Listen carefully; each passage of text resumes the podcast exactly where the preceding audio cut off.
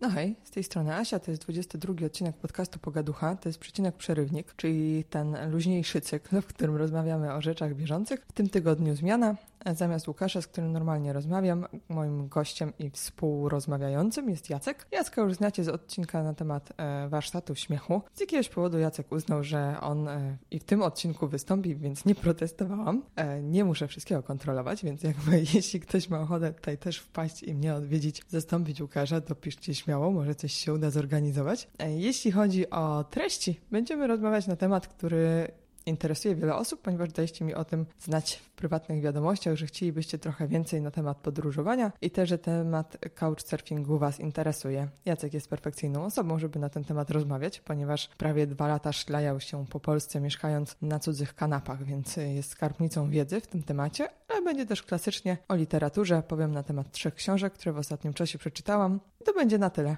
w tym prawie godzinnym odcinku, więc zapraszam. Cześć Jacku. Co ty robisz w moim przecinku, przerywniku? Porozmawiamy sobie o różnościach, między innymi chyba o couchsurfingu. Tak, będziemy rozmawiać. Jakiś inny gość wspomniał o tym w innym z odcinków, ale teraz już nie pamiętam, kto to był. Architekt taki. Grzesiu. Grzesiu mówił o couchsurfingu? Architekt, który Tak, w obcych krajach zbudował kościół z oczyszczalnią śmieci, spalarnią śmieci, kościół ze śmieciami. Tak, tak było. Geniusz. To on wspomina geniusz. Znaczy ja go uwielbiam, ale to jest tak kreatywne, że o lol. Tak było, Grzesiu tak zrobił i teraz mieszka w Szwecji. W ogóle dostałam bardzo dużo informacji takich na temat tego, że to jest czyjś ulubiony odcinek, bo właśnie taki Grzegorz jest taki prawdziwy i taki zwykły i człowieczy i błądzi i zmienia i kombinuje, a pomimo tego trafia tam, gdzie chciał trafić do lepszego szwedzkiego świata poprzez wybudowanie kościoła ze spalarnią śmieci. Jak ktoś tego odcinka nie słuchał, to ja serdecznie polecam, bo to jest bardzo dobry odcinek. W ogóle miałam też zamówienie na, na odcinki na temat podróżowania, bo O. była taka prośba, więc oto też jesteś ty i nam o tym wszystkim opowiesz, ale najpierw zrobimy tak klasycznie może przecinkowo, przerywnikowo, czyli ja powiem jakie książki czytałam, żeby wiesz, można było sobie coś już pozamawiać po tym odcinku i też poczytać. Aha. Potem przejdziemy sobie do tego podróżowania po świecie. Tak to sobie wymyśliłam, więc y, czytałam trzy książki. Szybko przez nie przelecimy, ponieważ to były trzy książki polskie. E, Ty wiesz jakie, to możesz wybrać, od której chcesz zacząć rozmowę. Była Nosowska, Masłowska i Małecki.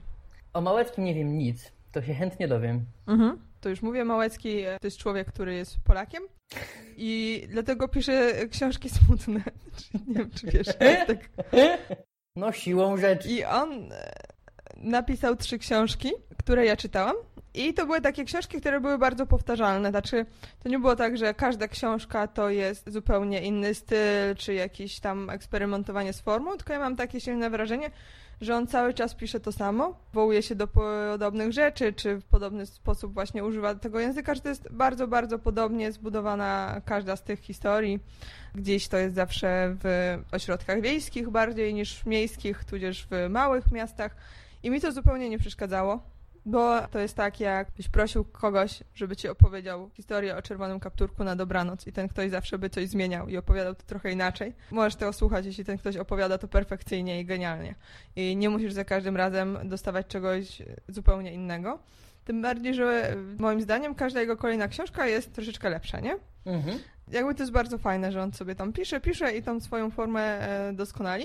To jest książka, która się ukazała już jakiś czas temu, bo czytałam książkę, która się nazywa Joseph i ona została wydana jeszcze raz i została poprawiona Hmm. w różnych tam miejscach, które się autorowi nie do końca spodobały. Ale to wszystko jest fikcja? Tak. W sensie powieści to są, a dzieją się tam czasem takie rzeczy yy, niezwykłe. Tak? Mhm. Wiesz, że to jest smutek taki, nie? Że dowiadujesz się, że świat jest zły, że ludzie są źli i się starają, ale dalej im nie wychodzi, a jeśli jesteś inny, to społeczeństwo cię zniszczy. No, jakby Ja bardzo mało czytałem powieści i przypomina mi to lalkę, więc w polskiej literaturze niewiele się zmieniło. nie, to mo- mo- może źle tłumaczę, skoro ci się sp- z lalką. Świat jest zły, jak próbujesz się wybić, to cię zniszczą. No to rzeczywiście nowe, nowy pomysł taki jest na historię. Ale no, jest to Pięknie. Świe- bije świeżością. Pięknie jest to napisane. Joseph to jest y, książka, która jest inna niż jego pozostałe książki. Joseph to jest od Józefa Konrada. Więc ja myślałam, wow, Małecki, co ty dajesz, nie? Co ty dajesz?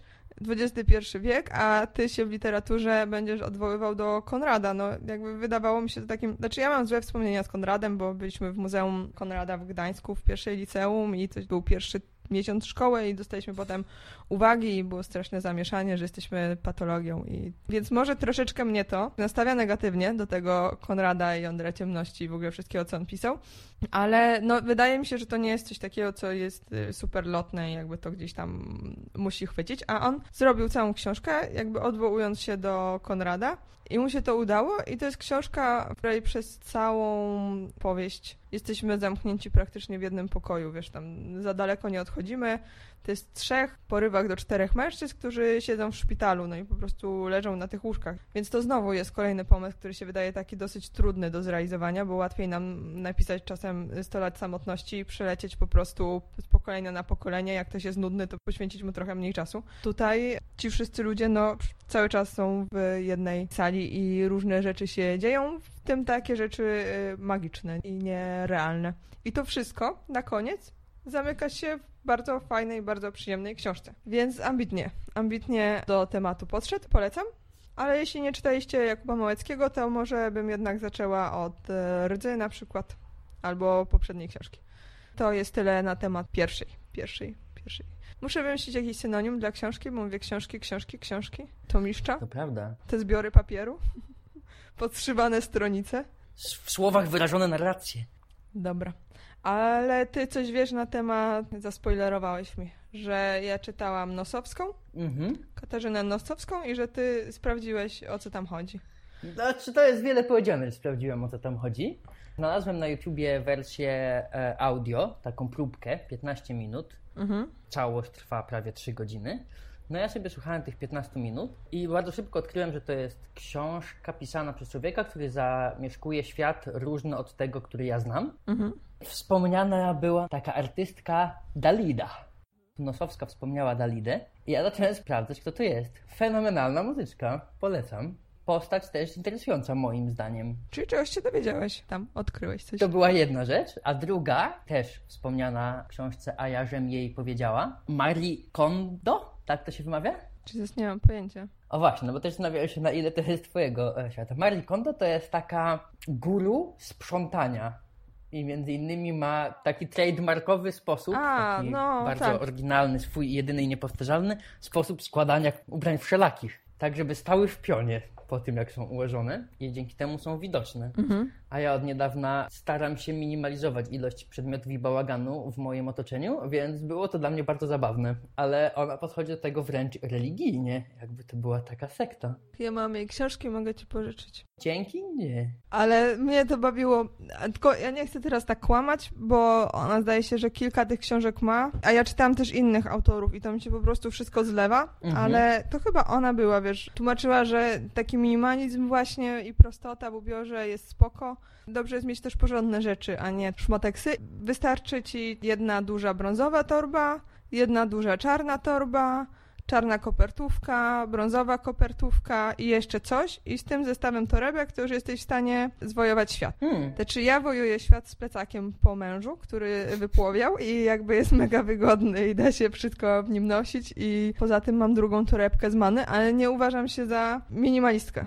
Po prostu kupowałam inne rzeczy w tym czasie, wiesz, i szkoda by mi było kasy na taki zestaw skórzanych toreb dobrej jakości. No, niektóre rzeczy mnie rozbawiły, niektóre zastosowałam. Oglądałem jej materiał i widziałem te komunikaty, których adresatami byli mieszkańcy USA. Aha. Ilość rzeczy, które oni mieli, to były tak ogromne stosy. Mhm. W tym kontekście powiedzieć, wystarczy ci tylko pięć toreb, to jest krok w stronę minimalizmu. Ja mam jeden plecak, nie po mężu, ale jednak. I mi zupełnie wystarcza, że pani ma przepis uszyty na miarę dla tego, do kogo, do kogo się odzywać. Ciekawi mnie, jak ona się sprzedaje w Polsce. Wątpię, żeby jakoś dobrze. Ona się sprzedaje bardzo dobrze. Bardzo dobrze.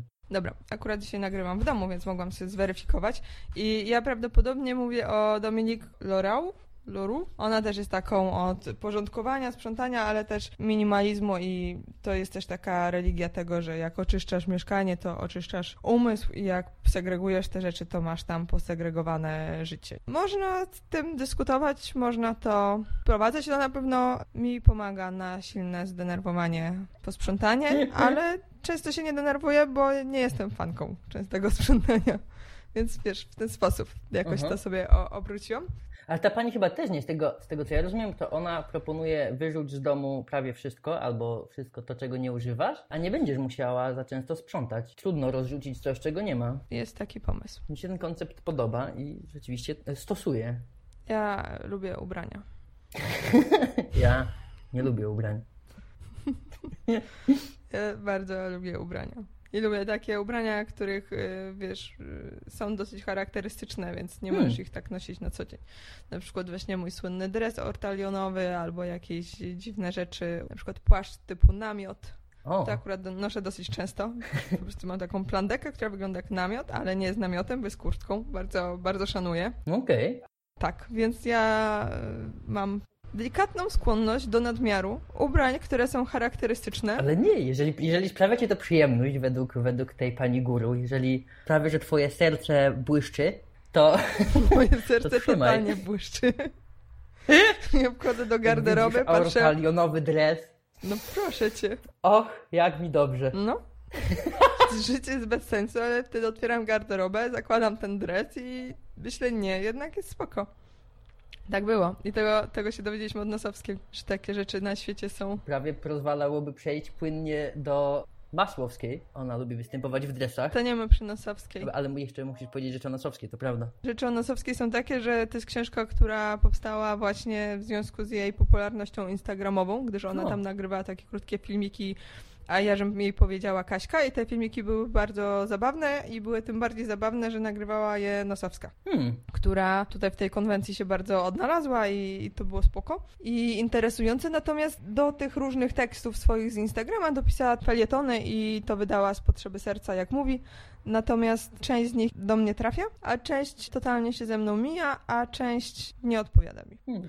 w jakiś tam sposób. Bo konwencja książki jest taka, że Nosowska jest w pewnym wieku już i ma problem ze swoją tuszą, z różnymi rzeczami ma problem i sobie próbuje gdzieś to przepracować. Ma też problem z relacjami, tam jest dosyć dużo na temat relacji z ludźmi z problemem alkoholowym, więc jakby ta książka też gdzieś sięga dosyć głęboko do jej prywatnego życia i prywatnych rzeczy, które sobie przepracowuje.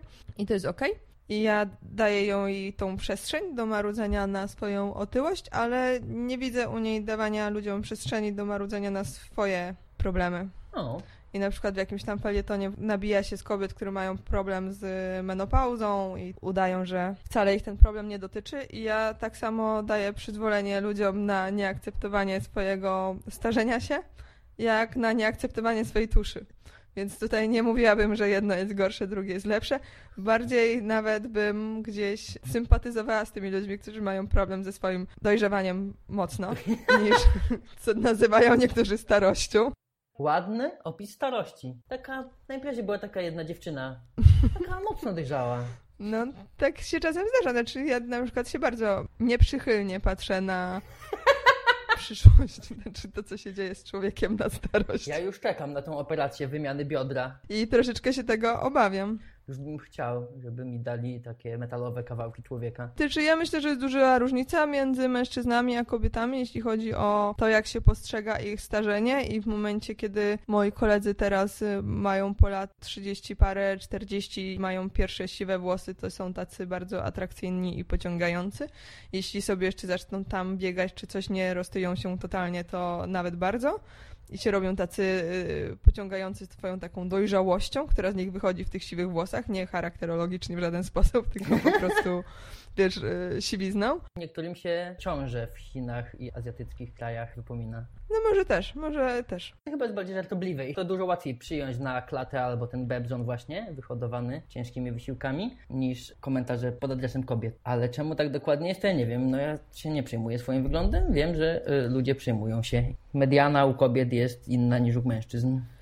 No to raczej tak, że przychodzisz do pracy na przykład i jesteś takim poważnym 40-50-latkiem, co dobrze o tobie świadczy, że po prostu masz dużo doświadczenia i się wiele nauczyłeś, a jak jesteś kobietą, to znaczy, że już prawdopodobnie nie jesteś w stanie, wiesz, utrzymać moczu i po prostu no, nie powinnaś pracować. No, t- takie może być postrzeganie. Aha, rozumiem. I że no, raczej już skleroza cię dopada i na pewno zaraz menopauza, bo to wiadomo, że to się nam trafia zaraz po 33 urodzinach. Po prostu jesteś rozdrażniona i masz humory i to po prostu nie nadajesz się do na przykład kierowniczych stanowisk. Mhm, rozumiem. Mo, no, słyszałam takie rzeczy od panów, Mo, może tak być, że tak jest się postrzeganym. Też nie, nie podoba mi się tam jakiś felieton, który napisze o młodych dziewczynach, które się spotykają z rock'n'rollowcami na koncertach i tam wspólnie spędzają noce i ona czyni takie domniemanie, że one to robią dlatego, że one na pewno potem chcą z nimi założyć rodziny i w ogóle i będą rozczarowane. Nie wydaje mi się, że chcesz założyć rodzinę z każdym rock'n'rollowym piosenkarzem, którego zapoznasz w garderobie. Może po prostu chcesz się dobrze bawić, no ale tutaj już Nosowska robi takie y, właśnie swoje założenie. To też mi się nie podoba, ale znowu ja patrzę teraz w przyszłość i wiem, że w przyszłym tygodniu w podcaście, w wywiadzie będę się też nabijać z kobiet i z ich kompleksów, więc jakby no... I już masz to zaplanowane. tak, mogę powiedzieć, jakby już się wydarzyło. No, też mi się zdarza, nie? Że tam skrytykuję coś, co dla mnie się wydaje raczej właśnie nie powinno stanowić problemu, ale znowu moje problemy są świętością. Więc wybaczam Nosowskiej, bo sama, żem ten błąd uczyniła. No, więc, no rozumiem, więc rozumiem. tak to wygląda. Nie rzucasz kamienia. Nie rzucam, bo nie jestem zaleniwa, musiałabym się schylić. No. Zejść kilka pięter, gdzie te kamienie? No to prawda. To już Teraz jest... już nie ma tak kamieni nie ma tak jak łatwo. kiedyś. Kiedyś to było. Dokładnie. Kamień leżał wszędzie. dobrych czasów to były kamienie. No i Masłowska. Lepiej pisała. Lepiej pisała, bo teraz Masłowska to już nie pisze tak dobrze, czytam w internecie. A, Okay. Nie zgadzam się, ale wiesz. Przeczytałam In, Inni ludzie, nową książkę. Bardzo mi się podoba, ale wydaje mi się też, że jest łatwiejsza do przeczytania, jeśli komuś tam nie weszła ta pierwsza książka Wojna polsko-ruska, czy Paw Królowej, czy co tam Masłowska na początku pisała, to jeśli ktoś się wtedy zraził do Masłowskiej, to myślę, że mógłby dać jej teraz drugą szansę i przeczytać tę jej nową książkę. Jest w stylu bardzo Masłowskiej, ale może nie jest tak odjechana, albo może ja się po prostu oczytałam z Masłowską i jestem przyzwyczajona, ale tam są takie piękne zdania. I chciałam wam zacytować kawałek, jakieś przynajmniej dwa piękne zdania, ale ktoś mi romnął tę książkę już z mojego prywatnego domu, więc nie zacytuję. Może coś wkleję na prawach cytatu coś tam skomentuję i w opisie odcinka dodam moje ulubione zdanie z jej najnowszej książki. A, ale zarapujesz je? Nie.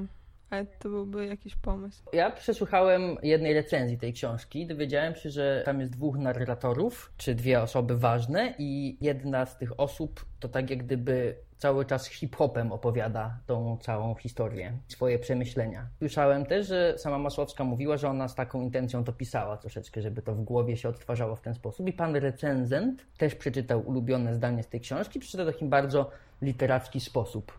Ja myślałem, że raczej jakiś rytm by się przydał. Tak podpuszczam trochę. Hmm, kusisz, może, może dałem się podejść.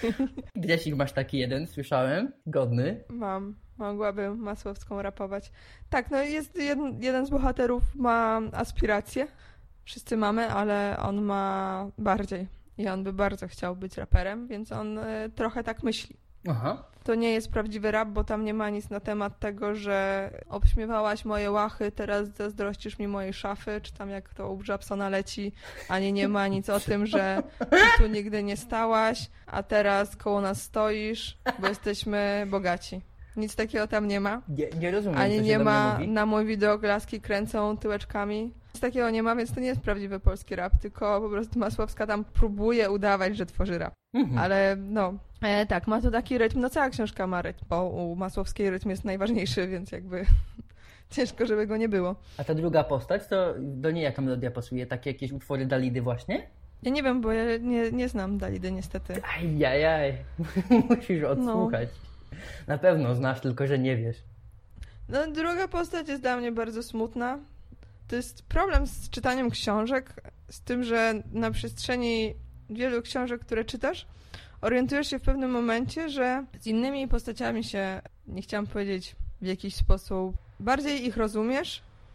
I to się zmienia, bo na początku bardziej rozumiesz młodych buntowników albo takich ludzi, którzy gdzieś tam właśnie czegoś poszukują, mają jakiś taki sprzeciw, a potem bardziej rozumiesz tych ludzi z kredytami i z samochodem w leasingu i potem robi ci się strasznie przykro, jak ty zdasz sprawę. Nie wiem, czy wiesz, to bardzo mnie zabolało. Tak, no niemniej drugą bohaterką jest pani, która ma męża, mąż jest z telewizji i dużo zarabia, ale mają też dużo kredytów i kredyt we frankach, mają różne problemy w tym związku. Drogi jednego bohatera z tą bohaterką się krzyżują, Mhm. a potem się rozkrzyżowują. Życie. No życie. Tak to, tak to wygląda. No, ja bardzo szanuję.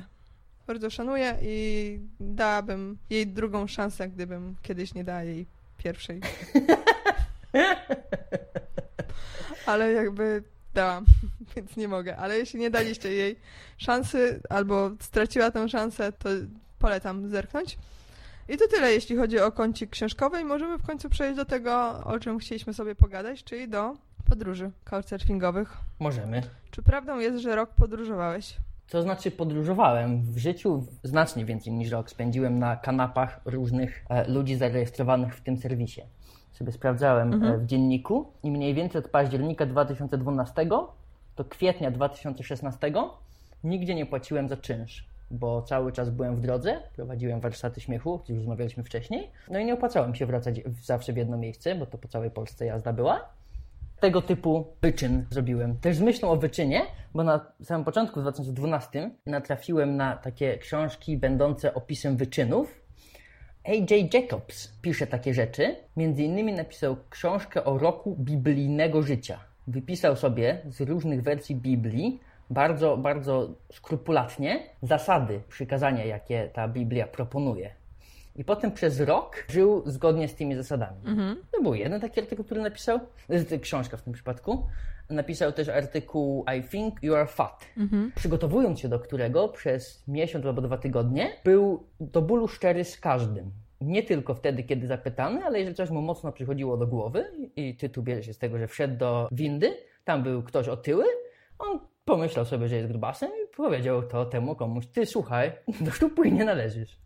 No i wniosek z tego, że niezbyt wielu sobie przyjaciół e, przysporzył w przeciągu te, tego czasu. I jak ja zauważyłem, że w Łodzi jest 400 aktywnych użytkowników tego serwisu i że gdybym jedną noc miał spędzać u każdego z nich, to znaczy, że w samej Łodzi musiałbym zostać dłużej niż rok, to stwierdziłem, o, spróbuję. Spróbuję też się z takim wyczynem, czy się uda bardzo długo pozostać w ramach tego serwisu, zanocowanym. I się da. Mhm. Ale to tylko po Polsce się szlajałeś, czy też gdzieś poza granicach? Ten wyczyn, w którym chciałem, żeby to długo trwało jednym ciągiem, to był głównie w Polsce, ale używałem też couchsurfingu trzy razy, przez kilka miesięcy za każdym razem w Stanach. Całą Europę też zjeździłem z surfingiem wcześniej, jeszcze przed 2012. Mhm. Tylko wiesz co, bo może nie wszyscy, bo my tak weszliśmy w temat, że wiemy o co chodzi, ale nie wszyscy muszą wiedzieć. Nie muszą. Tylko ja nie mogę powiedzieć, o czym rozmawiamy, bo ja zawsze źle mówię i mówię coach surfing, ale powinno się powiedzieć couch surfing. Też robię ten błąd często. Mhm. Chodzi o surfowanie po kanapach, a nie po trenerach. Tak, ale ty jako trener surfowałeś po kanapach. Fak, wymyśliłam. Ja byłem tak, trenerem surfującym po kanapach. Coach Couchsurfing. Ludzi szuka się za pomocą serwisu internetowego Jest stronka. Mhm. i tam sobie robimy konto i piszemy o sobie, że na przykład hmm, jacyś jesteśmy, jacyś nie jesteśmy, czegoś lubimy, gdzieś byliśmy i po co sobie surfujemy. E, Czyli jest jakiś tam przegląd informacji na nasz temat Mhm. i poszukujemy sobie potem e, ludzi w dowolnej lokalizacji, gdzie chcielibyśmy się wybrać, którzy chcieliby nas przenocować.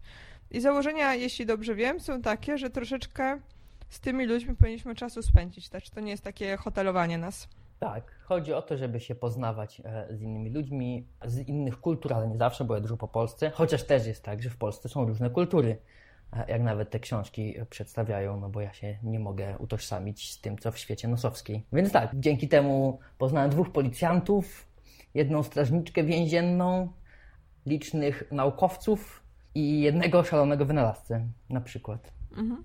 W sumie to ty więcej, więcej, więcej szalonych, wyna, więcej szalonych wynalazców. Poznałem jednego szalonego wynalazcę w Gdyni i jednego szalonego wynalazcę w Kalifornii.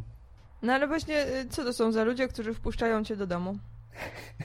Znaczy, no, jakby wydaje się dosyć dziwne. Mieszkam sobie, mam moje ognisko domowe.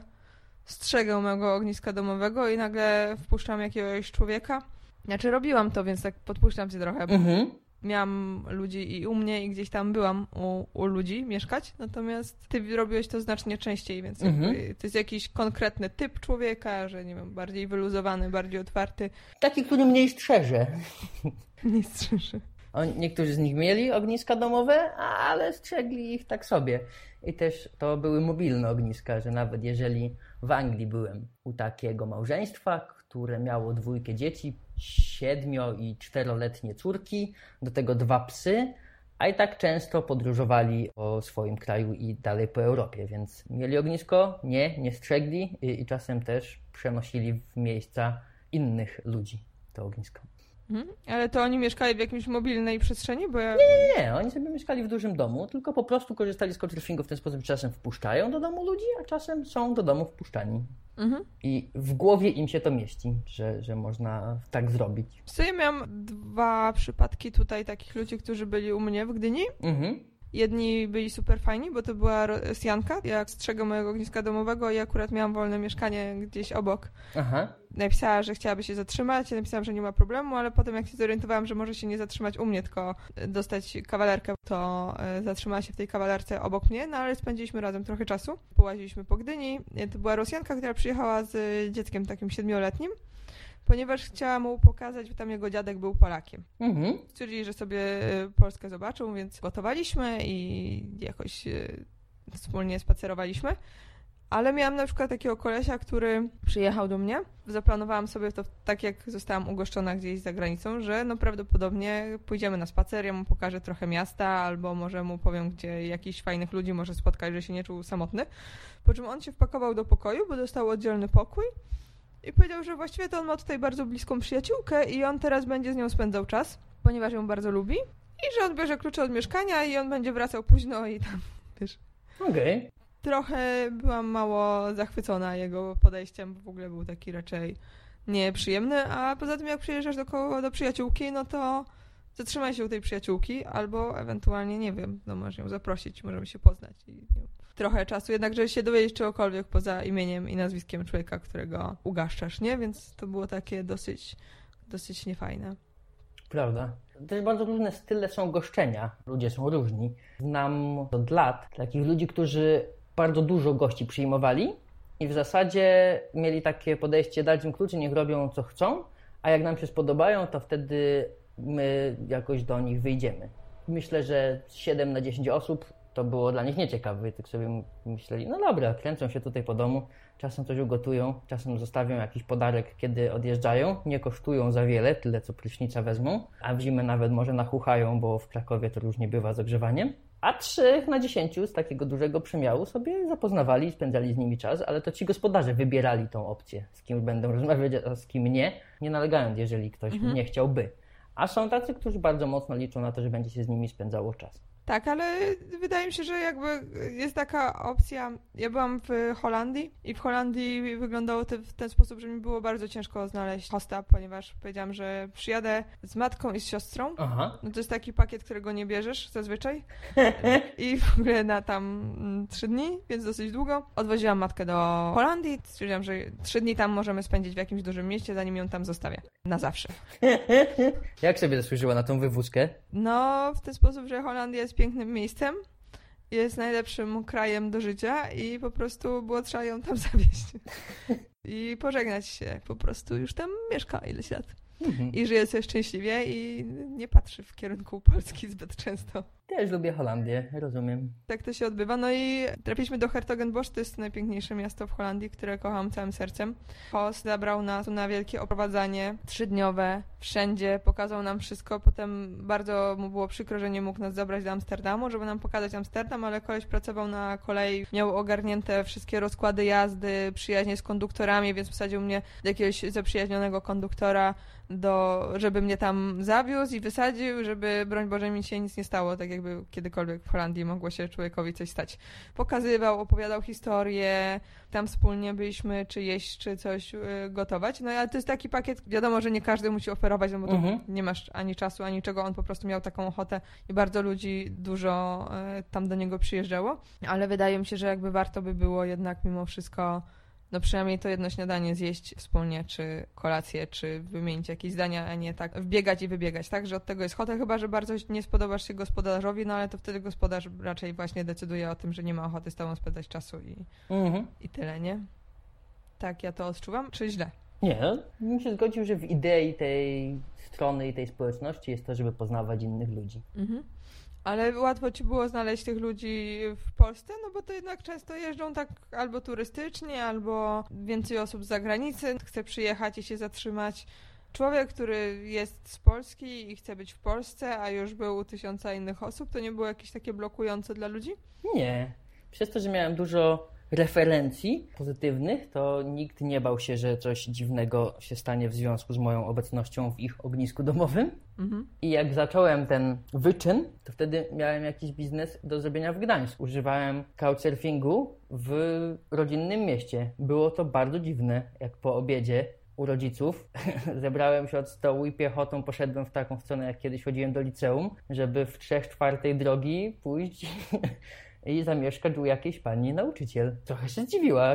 Pytała właśnie, a czy ja pociągiem przyjadę, czy mam mi wyjaśnić, którymi autobusami. Powiedziałem, nie, piechotką od rodziców to daleko nie mam. Była zdziwiona, ale nie oburzona i to w ogóle nie przeszkadzało jej żeby mnie przyjąć. Nawet bym powiedział, że była zaciekawiona i z chęcią sprawdzała, o co to chodzi w tym moim mhm. koncepcie.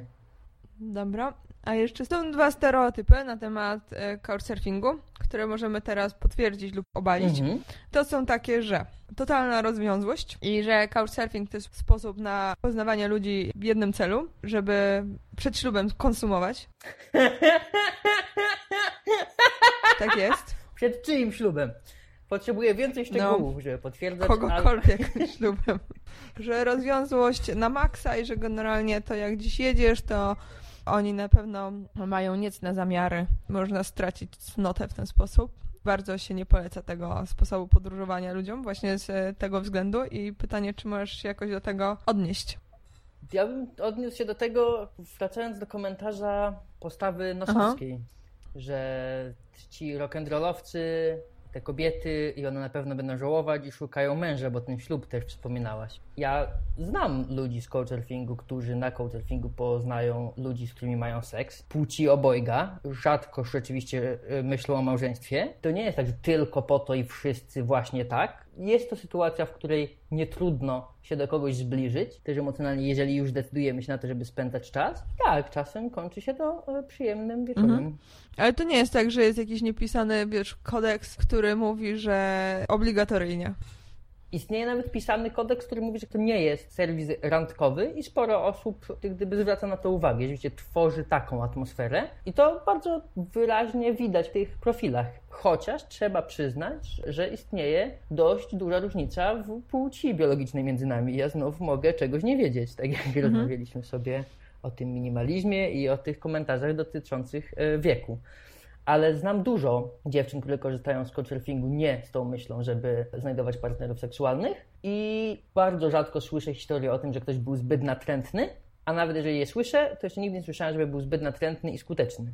To są na tyle taktowni ludzie, że można im powiedzieć przestań chłopaku i przestają chłopaki. Mhm, bo jakby też chyba jest istotne to, że po wizycie u kogoś lub po tym jak kogoś hostujemy, ludzie wystawiają opinię więc tak. warto tam sobie poczytać, ponieważ są różne zabawne historie na temat tego, że ktoś właśnie czegoś nie doczytał. Na przykład, że ktoś jest naturystą, tudzież nudystą i po prostu na przykład lubi chodzić nago po mieszkaniu. To są, wiesz, to są takie historie, które się dobrze opowiadają, dobrze się niosą, więc to nie jest tak, że do kogo nie pojedziesz, to ktoś ma jakiś taki pomysł.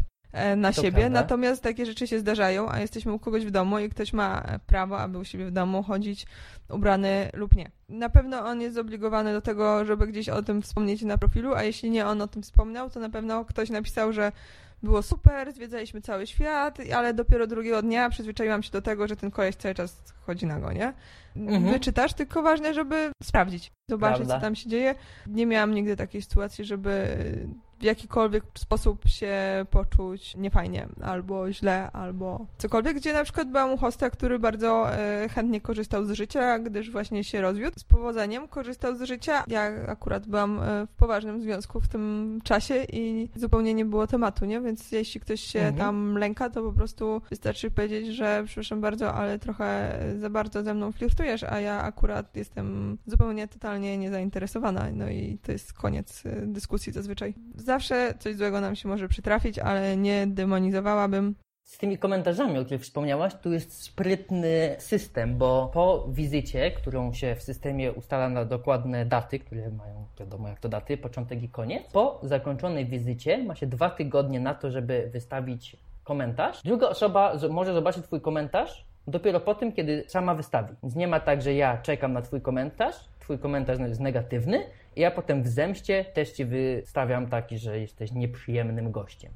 To jest dobre, bo właśnie nie ma tego strachu przed zemstą. Na początku mhm. Allegro, pamiętam, był taki strach, że nawet jeżeli jest, było się średnio zadowolonym, no ale towar przyszedł w miarę, w normalnym czasie, to mali Allegrowicze nie chcieli wystawiać złych komentarzy w strachu przed tym, że sami zbiorą negatywny. Mhm. Tutaj nie ma tego strachu, bo system jest w bardzo przemyślany sposób mhm. urządzony. Daje dość dobre zabezpieczenie. Na Airbnb też to działa tak samo, że jeśli mamy o. obiekt, czy tam no wiadomo, że Airbnb jest taki niby po to stworzony, żeby hostować tam i po przyjacielsku i za drobne grosze, żeby sobie dorobić, to komuś użyczymy materaca, ale no działa po prostu tak jak Booking, czyli że mamy tam wystawione mieszkania stricte pod wynajem. Nie spotkałam tam nikogo, kto by wynajmował materac, ani nic takiego, tylko raczej ewentualnie mm. możesz wynająć pokój no i ludzie są przyzwyczajeni do wysokich standardów. Też działa to w ten sposób, że piszesz opinię na temat gościa, gość pisze opinię na temat mieszkania. Nie widzicie tej opinii, dopóki obydwoje tam nie napiszecie czegoś, nie? Więc nie ma takiej opcji, że ktoś właśnie coś napisze, a ja wtedy się będę mścić. I to jest mega spoko. Moim zdaniem właśnie tak jak mówisz. Ale jeszcze wracając do tego, bo pytałaś, jaki rodzaj ludzi gości i podróżuje z tym systemem. I mi trudno jest odpowiedzieć na to pytanie, dlatego że większość moich znajomych to są tacy ludzie, którzy z tego systemu korzystają. Więc ja nie wiem, do kogo mam już porównać. Wewnątrz tej grupy oczywiście są różnice indywidualne e, i to dość duże, ale wszystko to są odważni ludzie, którzy wiedzą odrobinę o podróżowaniu i nie boją się wpuszczać obcych do siebie do mhm. domu bo mają takie duże zaufanie do ludzi, dzięki temu, że skorzystali kiedyś z pomocy. I po prostu No Dobra, bo jeszcze y, to jest jakby pierwsza taka rzecz, o której ja zawsze słyszę. A druga rzecz, no to, że wiadomo, mogą cię zamordować, nie? Myślisz, że bardziej mogą cię zamordować tam niż w każdej innej sytuacji? Eee... Myślisz, że to byłby dobry pomysł na zamordowanie kogoś, że zwabię go na couchsurfingu i wtedy go będę trzymać w kanapie zamordowanego? Czy to będzie taki kącik e, na pogadu taki plan na idealne no morderstwo. No właśnie, chyba nie. Ja myślę, że nie, że lepiej, że, że lepiej pod, zostać podróżnikiem, użyć couchsurfingu, owszem, ale potem będąc w mieście, w którym cię nie znają i w którym nie masz motywu, w ciemnej uliczce kogoś zabić. I potem sobie spokojnie wrócić do tego couchsurfera i mieć wymóg, jak najwięcej nie spędzać czasu, żeby mieć alibi, gdyby jednak ktoś próbował cię szukać. E, myślę, że w ten sposób. A prawda o morderstwach jest taka, że najczęściej to mordują się ludzie, którzy się znają od dawna e, i mają sobie coś za złe. To nie muszą być biznesy łamiące prawo, tylko rodzinne sprawy, bardzo często małżeńskie, tego typu historie. Przeważnie to bliscy znajomi e, zabijają swoich bliskich znajomych. Gdybym się tak bardzo nie przejmował obcymi. Za słabo nas znają, żeby chcieli nas Też zabijać. mi się tak wydaje. Musielibyśmy ich bardzo zdenerwować. Dokładnie. No, więc y, wydaje mi się, że jeśli nie będziemy denerwować naszych hostów, to będziemy względnie bezpieczni. Myślisz, że trudniej jest grupą znaleźć? Znaczy na pewno ja wiem, że jeśli jeździsz z matką, to masz trudniej, nie? E, żeby Aha. znaleźć kogoś, kto cię przenocuje. Ale nie jest to nie do zrobienia. Jak najbardziej jest. Jeździłeś dwie osoby na przykład, że się zatrzymujesz? Zdarzało mi się. Mhm. Dużo rzadziej, przeważnie jednak w pojedynkę, ale i w pojedynkę, i w dwójkę e, łatwo znajdowało mi się gospodarzy. A też chciałem powiedzieć, bo są te dwa stereotypowe wyzwania, czy tam problemy albo zagrożenia. Postulowane minusy. Często bym powiedział, że to jest jednak taka forma podróżowania czy szukania noclegu, która wymaga bardzo dużo uwagi i daje duże korzyści, w tym też, że poznaje się ciekawych ludzi, ale ciekawi ludzie mogą mieć to do siebie, że są trudni Byłem gościem e, u człowieka, który miał albo autyzm, albo Aspergera, albo jakieś inne zaburzenia ze spektrum autyzmu. Byliśmy na spacerze, rozmawialiśmy przez jakieś dwie godziny i w mojej percepcji ta rozmowa była bardzo trudna, jak ciągnęła się i była no, niewygodna dla mnie.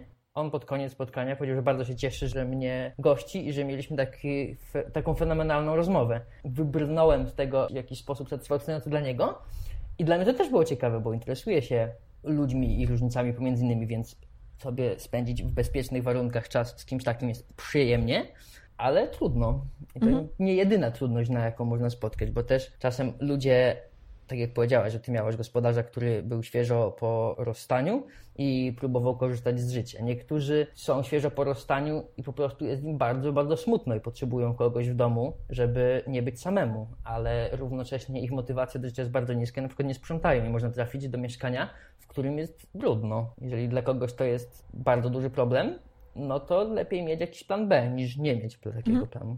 Albo u surfera nie spodziewamy się, a tam jest jeszcze dwie pojedyncze osoby i dwie pary na przykład. I się okazuje, że wraz z parą, która tam mieszka na stałe, jest nas nagle dziewięć osób w niedużej mhm. przestrzeni.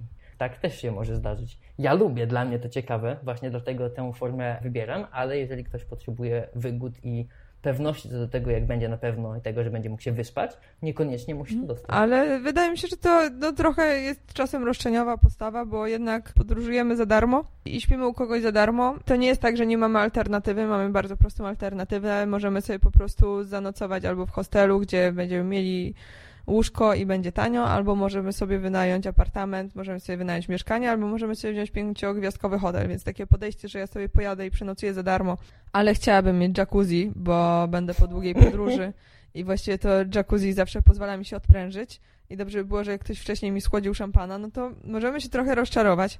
Wiem, że też czasami możemy się nie rozczarować, bo ludzie, którzy hostują, trafią mieć niesamowicie fajne mieszkania i niesamowicie fajne warunki. Naprawdę e, może nam się trafić, ale może nam się trafić tak, że dostaniemy po prostu kawałek materaca i e, no śpi a oni będą imprezować. No na przykład ja teraz nie praktykuję tego rodzaju podróżowania, bo jestem strasznie nudna i nie chciałabym nikogo skazywać na to, że jestem ekstremalnie nudna i że przepraszam bardzo, wiesz, że jakby nie czułabym się komfortowo w takiej sytuacji, że ja do kogoś przyjeżdżam i ten ktoś by się zapalił do tego, że na przykład pokaże mi nocne życie Barcelony. Ja powiem, okej, okay, dobrze, tylko ogarnijmy to nocne życie do 21, bo potem to ja już lubię tak sobie maseczkę na twarz i wiesz, tak się zrelaksować, gdzieś tam może trochę jogi, ale nie przesadzajmy i o 22 mhm. to ja już jestem raczej w łóżku. Nie chciałabym, nie? Z jednej strony ostrzegam, że różnie bywa i można się zaskoczyć nawet przy takich próbach skomunikowania dokładnie, e, co tam z drugiej strony będzie, ale to też będzie widać, że ta druga osoba rzadko odpisuje, no nie ma na to czasu, na jakieś tam szczegóły, ona żyje chwilą. Ale też są, można tam zaznaczyć opcję, szukam domu przyjaznego dla mhm. rodzin. Wtedy można znaleźć kogoś, kto na przykład też ma dwuletnie dziecko, jeżeli podróżujemy z bardzo małym dzieciaczkiem, no i tam będzie zrozumienie tego, że nie idziemy na całą noc, no bo wiadomo, że będziemy budzeni przez tego bobasza, czy może dwuletnie to nie bobas, ale w bardzo różnym wieku ludzie podróżują. I można sobie znaleźć kogoś, kto też jest taki bardzo nudny, e, używa couchsurfingu do tego, żeby walczyć ze swoją nieśmiałością, bo też znam takich ludzi. Raz na miesiąc, po długim przygotowaniu i po takiej bardzo dokładnej umowie, co będzie, a co nie będzie możliwe. Zapraszają kogoś na dwa dni i to im starcza na następne pół roku. Muszą się pozbierać i znów zbierać, zebrać, zebrać w sobie, żeby zaprosić kogoś znowu i tak krok po kroku, gość po gościu. Ktoś spokojny i taki, który lubi te same książki co ty, tobie można w ten sposób też zrobić. Ta społeczność jest na tyle duża i na tyle otwarta na dogadanie szczegółów, że bardzo wiele różnych stylów podróżowania można realizować. I z dziećmi, i walone młodzieżowe e, sposoby takie ze sztuką przetrwania na wąskim materacu. A można też, szukając tego, albo nie szukając, trafić na luksusy. Ja w Kalifornii, w Palm Springs, byłem w takim wielkim, wielkim domu, który miał dostęp do basenu i jacuzzi. I było mi bardzo przyjemnie. To jest właśnie, wydaje mi się, świetna opcja dla ludzi, którzy mają Czasami dochodzimy do takiego momentu w życiu, że się nagle ockniemy, że dużo byliśmy w pracy i nasze życie towarzyskie przestało funkcjonować e, super sprawnie i że rzadko się z kimś widujemy i mamy problem gdzieś tam ze zgraniem grafików, bo tych e, przyjaciół nam, no nie każdy ma takie życie jak ty, że tych ludzi zna pełno i w pewnym momencie zostaje nam takich bliskich znajomych na miejscu, którzy jeszcze nie emigrowali garstka i mamy wolny weekend i okazuje się, że jedni są na wyjeździe służbowym, bo też mają swoje życie i są zabiegani, drudzy mają imprezę gdzieś tam rodzinną. No i nie bardzo mamy co zrobić i to jest y, fajna opcja na to, żeby po prostu spotkać człowieka, zobaczyć człowieka jakiegoś innego i porozmawiać na jakieś fajne tematy, czy spędzić czas. Jakby mhm. Dajemy im kawałek materaca, a możemy sobie dogadać, że ktoś właśnie spędzi z nami sobotę. To już jest dobry deal czasem. Oprócz goszczenia i bycia gościem, jest też taki aspekt imprezowo-społeczny. Ktoś taki, kto przyjechał do Krakowa na dwa tygodnie i będzie stawał z różnymi gospodarzami, chciałby wybrać się z, z nimi wszystkimi na długi spacer i oprócz tego zaprasza innych ludzi, którzy teraz są w danym mieście, i gospodarzy, i niegospodarzy, albo w Krakowie, i Wrocławiu, i pewnie w Warszawie też, co tydzień jest spotkanie e, surferów. Mhm. Trochę lokalsów, troszkę gości, tak się spotykają w średnich, małych i dużych grupach. To jest jeszcze inna forma używania tego serwisu, więc tak, jeżeli wszyscy nasi znajomi, którzy już nie wyemigrowali, akurat w danym czasie są bardzo zajęci, bo coś tam, no to można sobie też w ten sposób znaleźć towarzystwo. W którym mieście też takie imprezy były. Nie wiem na ile teraz one się odbywają, ale odbywały się. Więc to też jest fajne, jeśli jesteśmy u kogoś, i wiemy, że u tego kogoś w okolicy się odbywają takie imprezy, to tam możemy sobie złowić kolejnego hosta już na żywo. Prawda? Bo tam przyjdą też ludzie z okolicy, którzy hostują i możemy się na przykład wtedy zatrzymać dłużej, bo się gdzieś przenieść do kogoś, bo to nie zawsze jest tak, że ktoś nam pozwoli zostać u siebie bardzo, bardzo długo. Tylko często, mm, jeśli chcemy spędzić tydzień w jakimś miejscu, no to jedna osoba ma opcję przez dwa dni, druga osoba ma opcję przez trzy dni. Jedna da nam tylko jeden dzień, więc musimy to sobie gdzieś posklejać i, i tak mhm. to się odbywa. Jakaś złota rada, Jacku. Jakieś przesłanie takie, wiesz. Podróżujcie, nie podróżujcie nie zabijajcie gości. Dla mnie w podróżowaniu najciekawsze jest spotykanie ludzi z innych kultur, niezależnie od tego, czy z mojego kraju, czy nie, bo w każdym kraju jest więcej niż jedna kultura. No może w Watykanie nie, ale to jest wyjątkowe miejsce z różnych powodów. Tak, jeżeli lubicie poznawać innych ludzi, to korzystajcie z couchsurfingu, którąkolwiek z tych trzech opcji, o których wspominaliśmy. Ja bym powiedział jak najbardziej, warto. Ciekawi ludzie tam są chyba na tyle w dzisiejszym e, przecinku, przerywniku podróżniczym. Mm -hmm. Dziękuję Ci bardzo, że się zaprosiłeś po raz kolejny do mojego ja podcastu. Bardzo. Jak byś jeszcze chciał wpaść kiedyś, to daj znać. Słyszymy się za tydzień, słyszymy się w takim odcinku Kim zostanę jak dorosnę i tam będzie Kamil Kozieł, który jest panem, który robi prezentację. Tym się zajmuje żeby e, ładnie przedstawiać rzeczy, żeby opowiadać sensem i żeby to wszystko miało ręce i nogi. Z tego jest znane, że tym się zajmuje i że jest w tym całkiem niezły. Tak mówią na mieście. Więc zapraszam, będzie się zwierzał ze swojego dzieciństwa i z tego, jak go nie chcieli gdzie przyjąć, a gdzie go przyjęli i dlaczego trafił tam, gdzie jest ze swoim życiem. Czyli klasyczne, kim zostanę, jak dorosnę. I to na tyle. Odcinek się skończył, ale słyszymy się już za tydzień. Będzie odcinek z serii Kim zostanę jak dorosnę. Będzie bardzo ciekawy, interesujący gość, więc e, nie przegapcie. Aby nie przegapić, dobrze jest śledzić mnie na fanpage'u albo na Instagramie, ponieważ tam zawsze daję znać. Ale jest też jedna nowość. Odcinki są już na YouTubie, więc można subskrybować kanał. Tam będą jakieś dodatkowe atrakcje czasem dogrywane, czasem jakiś e, krótki jeszcze wywiad z moim gościem, czasem będzie można zobaczyć, gdzie jestem i co robię, ale w większości są to po prostu odcinki podcastu, które są tam zamieszczone i tam można je słuchać. Wiem, że niektórzy lubią w ten sposób odsłuchiwać audycji, więc macie taką szansę.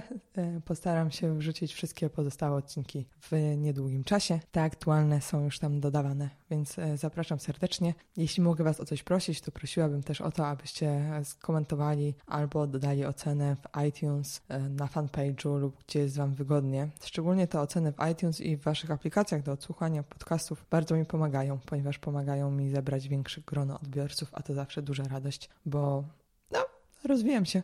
to jest zawsze fajnie. No nie ukrywajmy, że robię to za darmo. Robię to za to, że ludzie tego słuchają i czasami ktoś mi napisze coś fajnego. Więc miło, jeśli się do tego przyłożycie. Trzymajcie się ciepło. Pa, pa.